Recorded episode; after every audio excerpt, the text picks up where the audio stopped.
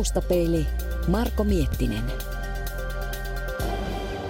Ilmalla taustapeili ei ole vielä päässyt ilmaan, mutta on hyvin lähelle sitä. Nimittäin nyt seisotaan aika isossa hallissa, jossa on keskellä simulaattori A330, A340. Kahta eri konemallia pystyy simuloimaan ja lentämään. Timo Kangas, sinä näet lentäjiä, ohjaajia, kymmeniä, satoja, jopa tuhansia, niin, niin onko heillä sellainen niin kuin pelonsekainen kunnioitus tätä laitetta kohtaan vai, vai on, onko se intoa vai mitä se sisältää? No ei kai se pelonsekainen kunnioitus on, mutta kyllä tota, mä luulen, että pilotit suhtautuu siihen ihan niin kuin lennettäisiin harjoituslentokoneella tai tarkastuslento. Että se suhtautuminen on niin kuin semmoinen tietenkin ammattimaista. Ei lentäjä saattaa vähän niin kuin leikkiä sillä, mutta lentäjäthän se on totista totta. Ja hikisiä miehiä sieltä tulee ulos. Niin, koska tässä harjoitellaan sellaisia tilanteita, mitä toivotaan, että ei koskaan tarvitse ilmassa tehdä. Nimenomaan, joo. Tällä on tuota, järkevää harjoitella sellaisia. Kerros vähän jotakin mittoja tästä laitteesta. No tämähän on tämmöinen kuuden hydraulisylinterin varassa liikkuva, painaa varmaan toistakymmentä tonnia. Ja tuo liike on ehkä jotain reilun metrin luokkaa, siis jokaisella sylinterillä siitä saadaan aika iso. Se, on, se on, täyttää tämän koko hallin. Tämä on mitotettu juuri, että se juuri ja juuri mahtuu täällä hallissa kääntyä.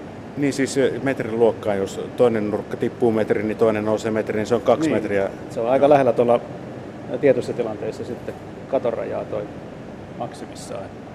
Ja se liikkuu tarvittaessa rajustikin.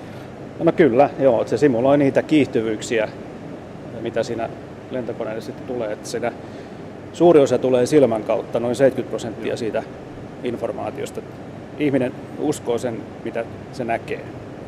Mennään tuonne sisälle päin Astin siltaa. Siellä on kouluttajakapteeni Arto Helovuo jo odottamassa. Ja... Terve Arto. Terve.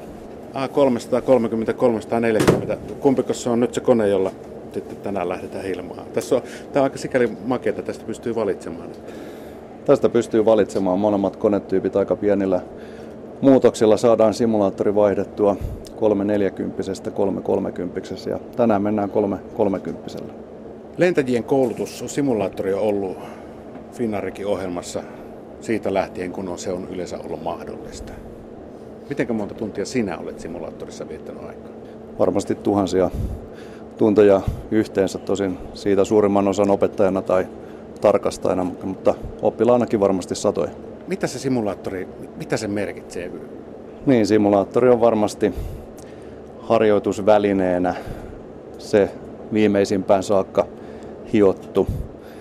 Mallintaa täysin sitä, millä tavalla oikeakin kone käyttäytyy ja sillä pystyy käytännössä harjoittelemaan siihen saakka, että seuraava askel on sitten hypätä oikean koneen puikkoihin ja niin, että matkustajat ovat kyydissä. Ohjaajien penkistä eteenpäin, kun katselee tätä ohjaamoa, niin nappulat ja näytöt ovat juuri niillä paikoillaan, kun ovat oikeassakin koneessa. Ja suuri osa laitteista on vielä sellaisia, että jos siitä laitteen irroittaa, niin se sopii oikeaan koneeseen ja toimii siellä. Kuinka paljon? Sieltä kun Porista tulee nuori oppilas, tai itse asiassa hän on jo valmistunut lentäjäksi, niin kuinka paljon aikaa hän joutuu tai saa viettää simulaattorissa ennen kuin pääsee sitten matkustajia kuljettamaan?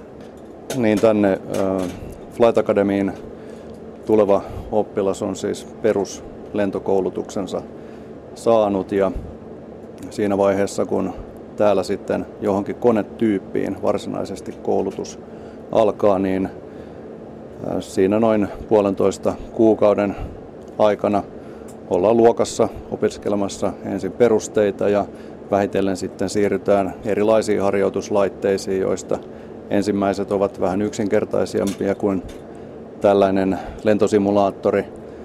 Ja viime vaiheessa sitten ollaan tällaisessa lentosimulaattoritasoisessa laitteessa kymmeniä tunteja, hieman konetyypistä riippuen tuollaiset 30-45 tuntia. Kyllä meillä on simulaattorit käytännössä kaikki niihin koneisiin, mitä Finnair operoi, eli erityyppiset Airbussit ja sen lisäksi Embraer ja Boeing 757. Näiden lisäksi meillä on sitten vielä ATR-simulaattori, joka on potkuriturbiinikone, jota Finnair aikanaan operoi sekä MD-11. pelkästään Finnairin lentäjät eivät käytä tätä, vaan, vaan näitä palveluita myydään myös ulkopuolelle. Kyllä, meillä on itse asiassa suurin osa toimintaa muiden yhtiöiden kanssa kuin, kuin Finnairin kanssa. Arto, tätä kun katsoo tätä kojetaulua tässä, niin, niin tämä on jo aika, aika kulunut siinä mielessä, että tällä on lennetty jo aika monta tuhatta tuntia varmaankin. Kyllä, sillä on, on paljon lennetty ja nappulat toki kuluvat, kun niitä käytetään. Simulaattorit pyörivät meillä lähes vuorokauden ympäri muutamia huoltojaksoja lukuun ottamatta ja seitsemänä päivänä viikossa ympäri vuoden. Puhuit tuossa just äsken ö, tyypityksestä, tyyppikoulutuksesta. Kyllä, tyyppikoulutuksena kutsutaan sellaista koulutusta, mikä siis tähtää kelpuutukseen lentää tiettyä konetyyppiä. Pääperiaatehan on se, että lentoyhtiössä lentäjä lentää aina yhtä konetyyppiä kerrallaan ja aina kun siirtyy lentokonetyypistä toiseen, niin siinä välissä käydään niin sanottu tyyppikoulutus, jossa sitten opetellaan sen kyseisen konetyypin operointi. Se, että pääsee tähän, niin pitää olla varmasti aika paljon lentotunteja takana, koska tämä on Finnairin suurin konetyyppi. Koulutus lähtee tietysti siitä, että ensin opiskellaan ihan perusasiat lentokoneen järjestelmistä ja, ja niiden käytöstä ja muut lentokoneen ominaisuuksiin liittyvät perusteet. Sen jälkeen lähdetään harjoittelemaan niin sanotusti normaalia toimintaa, eli sitä millä tavalla käynnistyksestä päästään ilmaan ja sieltä turvallisesti alas ilman, että mitään varsinaisia teknisiä häiriöitä tai ongelmia tulee, mutta kyllä pääpaino koulutuksessa sitten on kaikkien epänormaalien tilanteiden hallinta, eli erilaiset laiteviat ja erityyppiset sääilmiöt ja muut poikkeustilanteet, joissa pitää sitten osata toimia oikein. Niin silloinhan kun sää on ihanteellinen, niin konehan, konehan lentää itsekseen automaattiohjauksella hyvinkin ja työ on, työ on lepposaa ja, ja, ja semmoista, mutta aina on niin sanottu se, että varaudutaan siihen pahimpaan.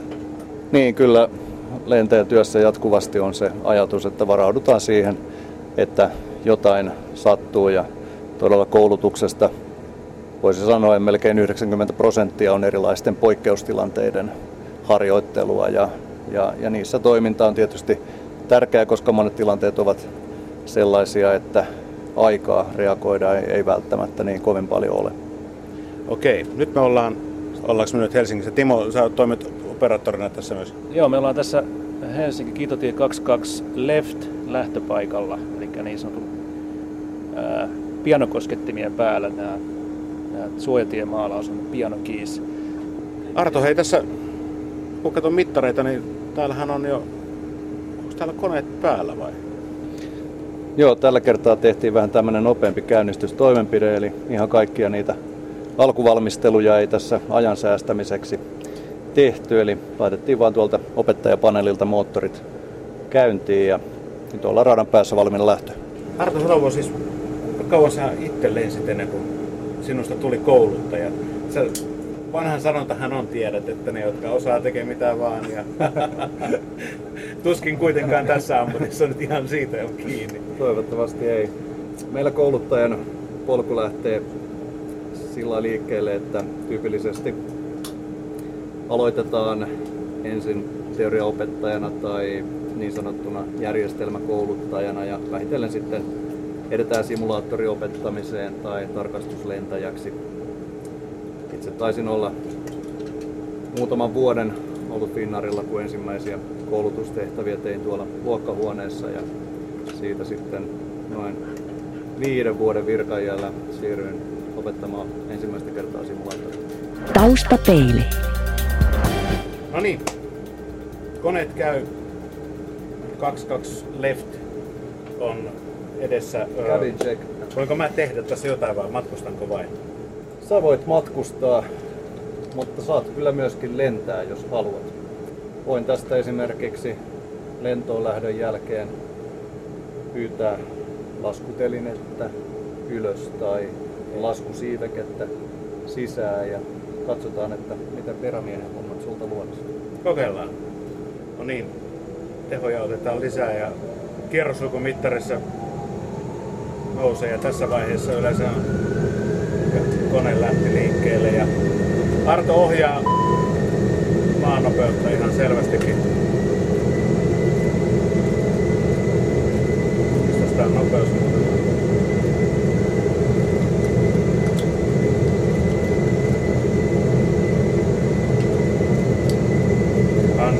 siellä tuli sata.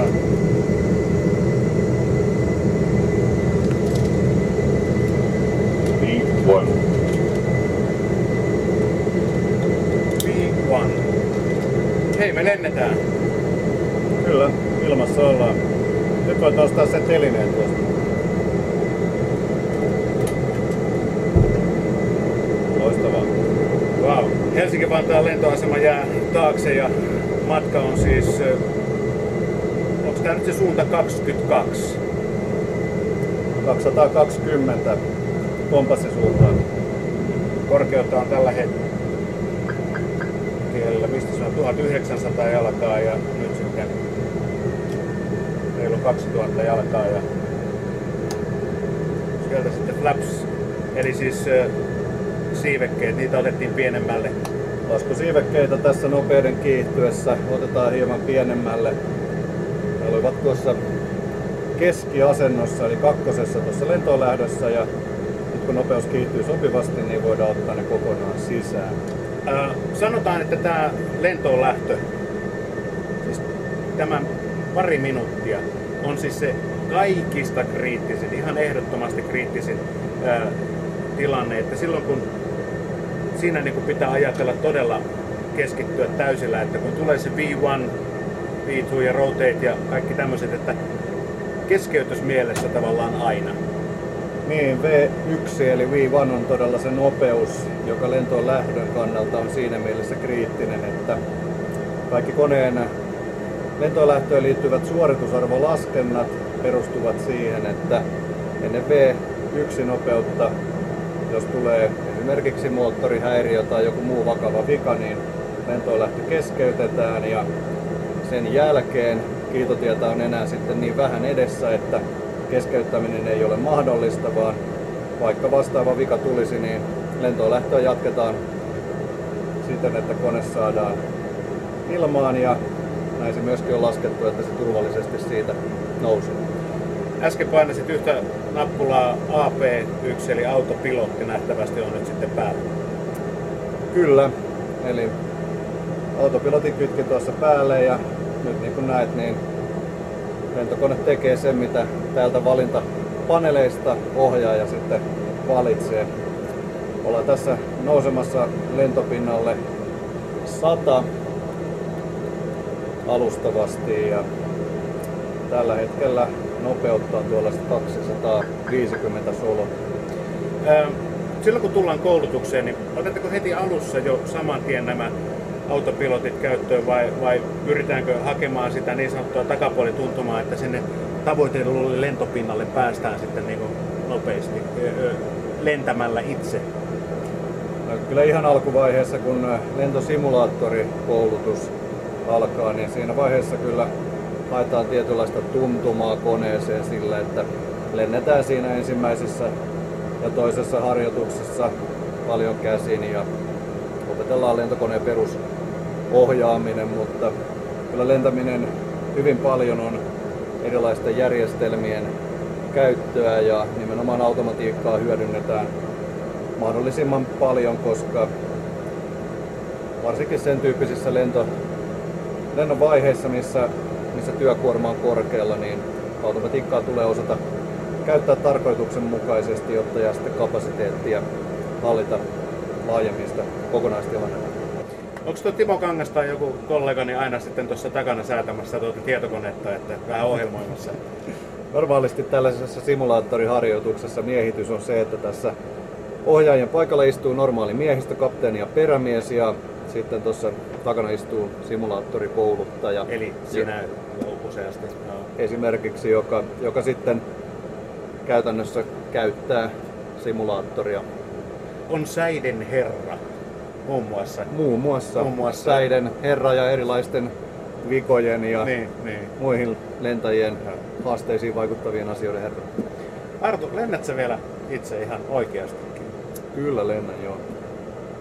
Lennän käytännössä ö, muutaman kaukolennon ja sen lisäksi muutamia Euroopan lentoja kuukaudessa ja loppuaika kuluu sitten täällä koulutuskeskuksessa.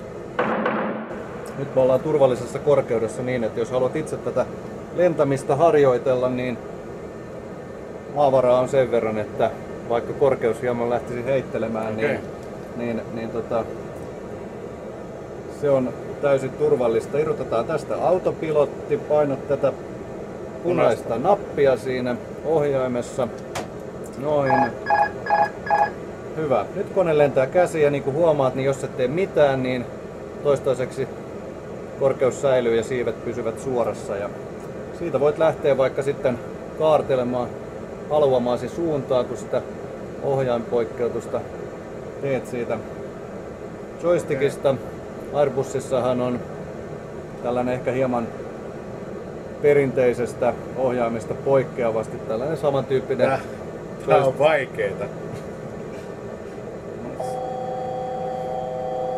Toistaiseksi menee aivan hienosti. Niin kuin huomaat, niin Miksi tää, miksi tää tärisee niin paljon minun lentäessäni? siinä ehkä hieman vielä käsialassa on kehittämistä, mutta Ja sitä paitsi mä oon vasuri ja mä oikealla joudun lentämään. että se Siinä oli valittu turbulenssia 40 prosenttia, nyt sitä on nolla, että menee paljon paremmin. Ai, turbulenssi oli valittu vielä.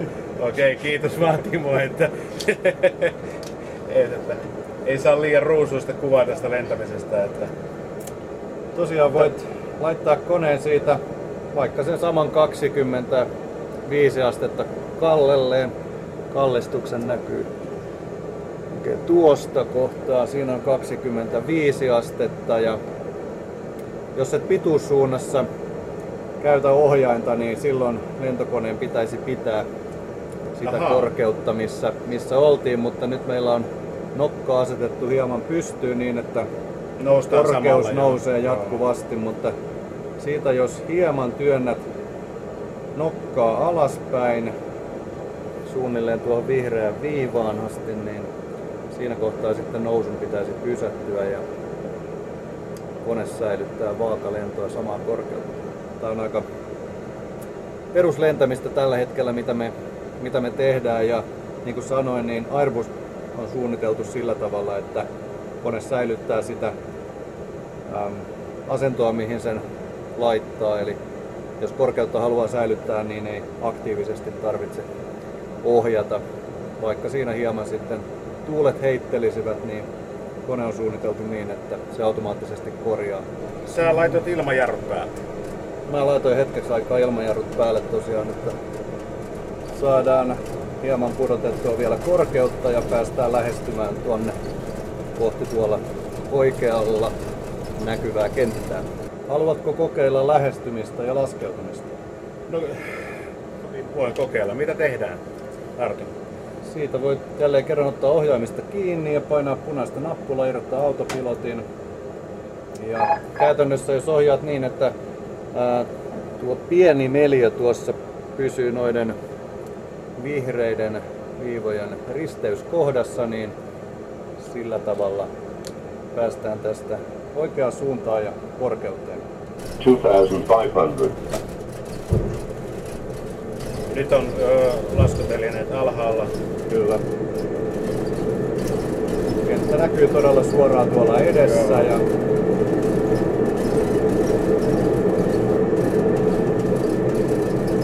Joo, siis todellakin tässä vaan niin mitä vähemmän teet, sitä paremmin menee. Kyllä, mutta nyt pitää hieman tehdä, että ei mennä ihan maahan saakka tässä ennen kuin päästään asfaltille. Joo.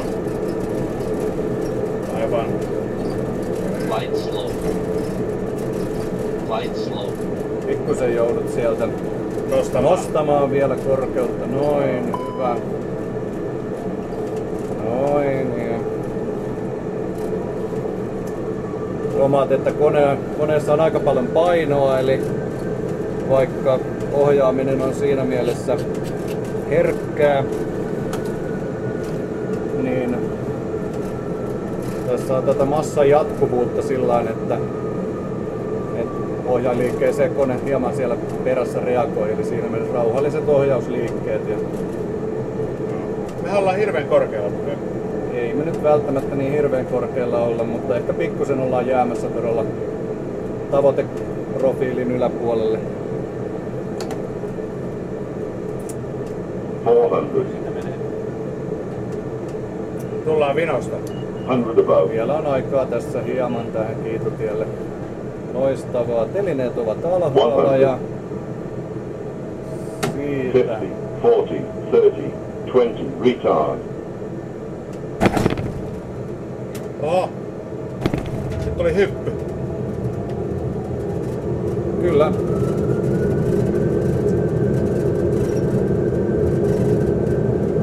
Ohjaat tuota jaloilla tätä Tässä maassa. vaiheessa, joo. Eli maassa ollessa ohjataan joko tuolla peräsimellä tai sitten hiljaisemmassa vauhdissa niin nokkapyörään kytketyllä ohjauksella ja jarruttaminen tapahtuu jaloilla täällä polkemilla. Joo. Mites tota, tuliko siinä pomppu? Ihan selkeä pomppu. Ei siinä itse asiassa tullut, tullut pomppua, se kyllä tuli kerrasta maahan, mutta tässä on pitkä runko ja tietysti hetken aikaa kestää, kun pääpyörät osuvat maahan, niin ennen kuin sitten varsinaisesti Aivan nokkapyörä joo. osuu maahan. Että se Pitääkö siinä tehdä semmonen, mä tein tuossa lopussa vedon vähän ylöspäin, oliko se tarpeellista vai tarpeetonta? Kyllä siinä laskeutumiseen liittyy se, että ihan siinä lopussa tietysti loivennetaan hieman sitä, että sillä samalla vajoamisnopeudella, millä tuota lähestymistä lennetään, niin, niin kone ei osu kiitotiehen, vaan siinä tehdään loivennus ja sillä tavalla saadaan pehmeä ja turvallinen lasku. Arto Helovo, montako kertaa tämä kone on tippunut? Toivottavasti ei, ei, ei, ei kertaakaan täällä simulaattorissa. Meillä on vähän sellainen politiikka, että siinä vaiheessa kun silloin kun asiat menevät niin huonosti, että, että lentokone meinaa tippua taivalta, niin siinä vaiheessa kouluttaja puuttuu yleensä tilanteeseen ja pysäyttää simulaation ja keskustellaan siitä, miten olisi pitänyt toimia ja harjoitellaan sitten taas uudemman kerran. Ei aiheuteta ylimääräisiä traumoja. No siitäkin osin on kyse ja oppimisen kannalta parempi on pysäyttää asiat siinä vaiheessa, kun jotain on menossa kunnolla pieleen ja kelata hieman taaksepäin ja harjoitella sitä oikeaa toimintatapaa. Montako nousua ja laskua sä yleensä teetät päivässä? No, normaali harjoitus meillä simulaattorissa kestää ää, neljä tuntia täällä varsinaisesti täällä harjoituslaitteessa. Ja tyypillisesti siinä, ää, kun kahden ohjaajan miehistöllä harjoitellaan, niin jakautuu sillä että toinen on lentovuorossa kaksi tuntia ja toinen on sen toisen kaksi tuntia. Ja siihen hieman harjoitusohjelmasta riippuen sitten sisältyy joko saattaa olla vain yksittäinen lento paikasta A paikkaan B, yksi lentoon lähtö ja laskeutuminen, tai sitten, tai sitten useampia lähtöjä ja laskeutumisia, saattaa olla 10-12 tällaisen kahden tunnin aikana, riippuen tosiaan täysin siitä, että mitä varsinaisesti on tarkoitus harjoitella sillä kerralla. Haluatko suorittaa lentoon lähdön? No just tästä? ajattelin, että uskallat sä antaa. Kyllä. Penkkiä kannattaa ottaa nyt sen verran eteenpäin, että varmistut, että yletyt sinne polkimille, joilla konetta tässä lentoon aikana ohjataan. Ja V1-nopeus on tuttu asia.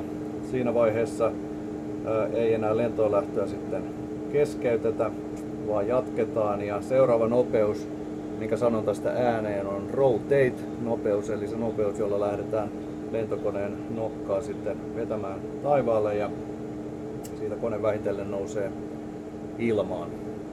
Kai sä autat jaloille, jos minä rupean tekemään vähän ylimääräisiä liikkeitä tässä. Niin. Tarvittavilta osin. Eli tota, tarkoittaako tätä, että vasenta jalkaa painetaan ö, mi- mihin suuntaan, niin kääntyykö kone vasemmalle vai? Kyllä. Okei. Okay. Keskilinja on tässä meidän Joo. edessä ja katse kannattaa säilyttää tuolla aika Horisontti. kaukana Joo. niin, ettei tule liian suuria korjauksia. Ihan tässä. niin kuin autolaajassakin, ettei katsota suoraan nenän eteen. Juuri näin. Jep, jep. Selvä.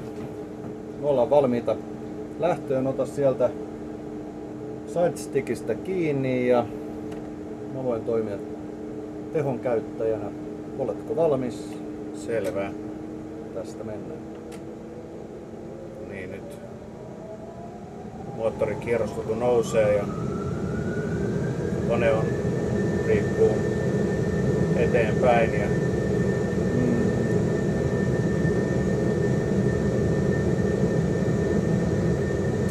tätä saa polkea näköjään ihan kunnolla kuitenkin, että, että tää on niin kääntys. Määrätietoista, rauhallista ohjaamista. Hyvin pysytään tässä keskilinjalla ja hetken kuluttua sitten tulee se nopeus, kun sanon rotate ja siitä lähdet rauhallisesti kiristämään vetoa. V1. Rotate. Noin, voit pysäyttää siihen ja kone nousee ilmaan. Laskuteline valitaan siitä ylös.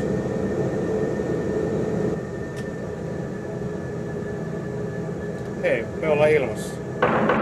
Laitetaan sellaiset sääolosuhteet, että kenttä tulee näkyviin käytännössä vasta siinä vaiheessa, kun lentokoneen pyörät koskettavat kiitotietä. Okei, oho.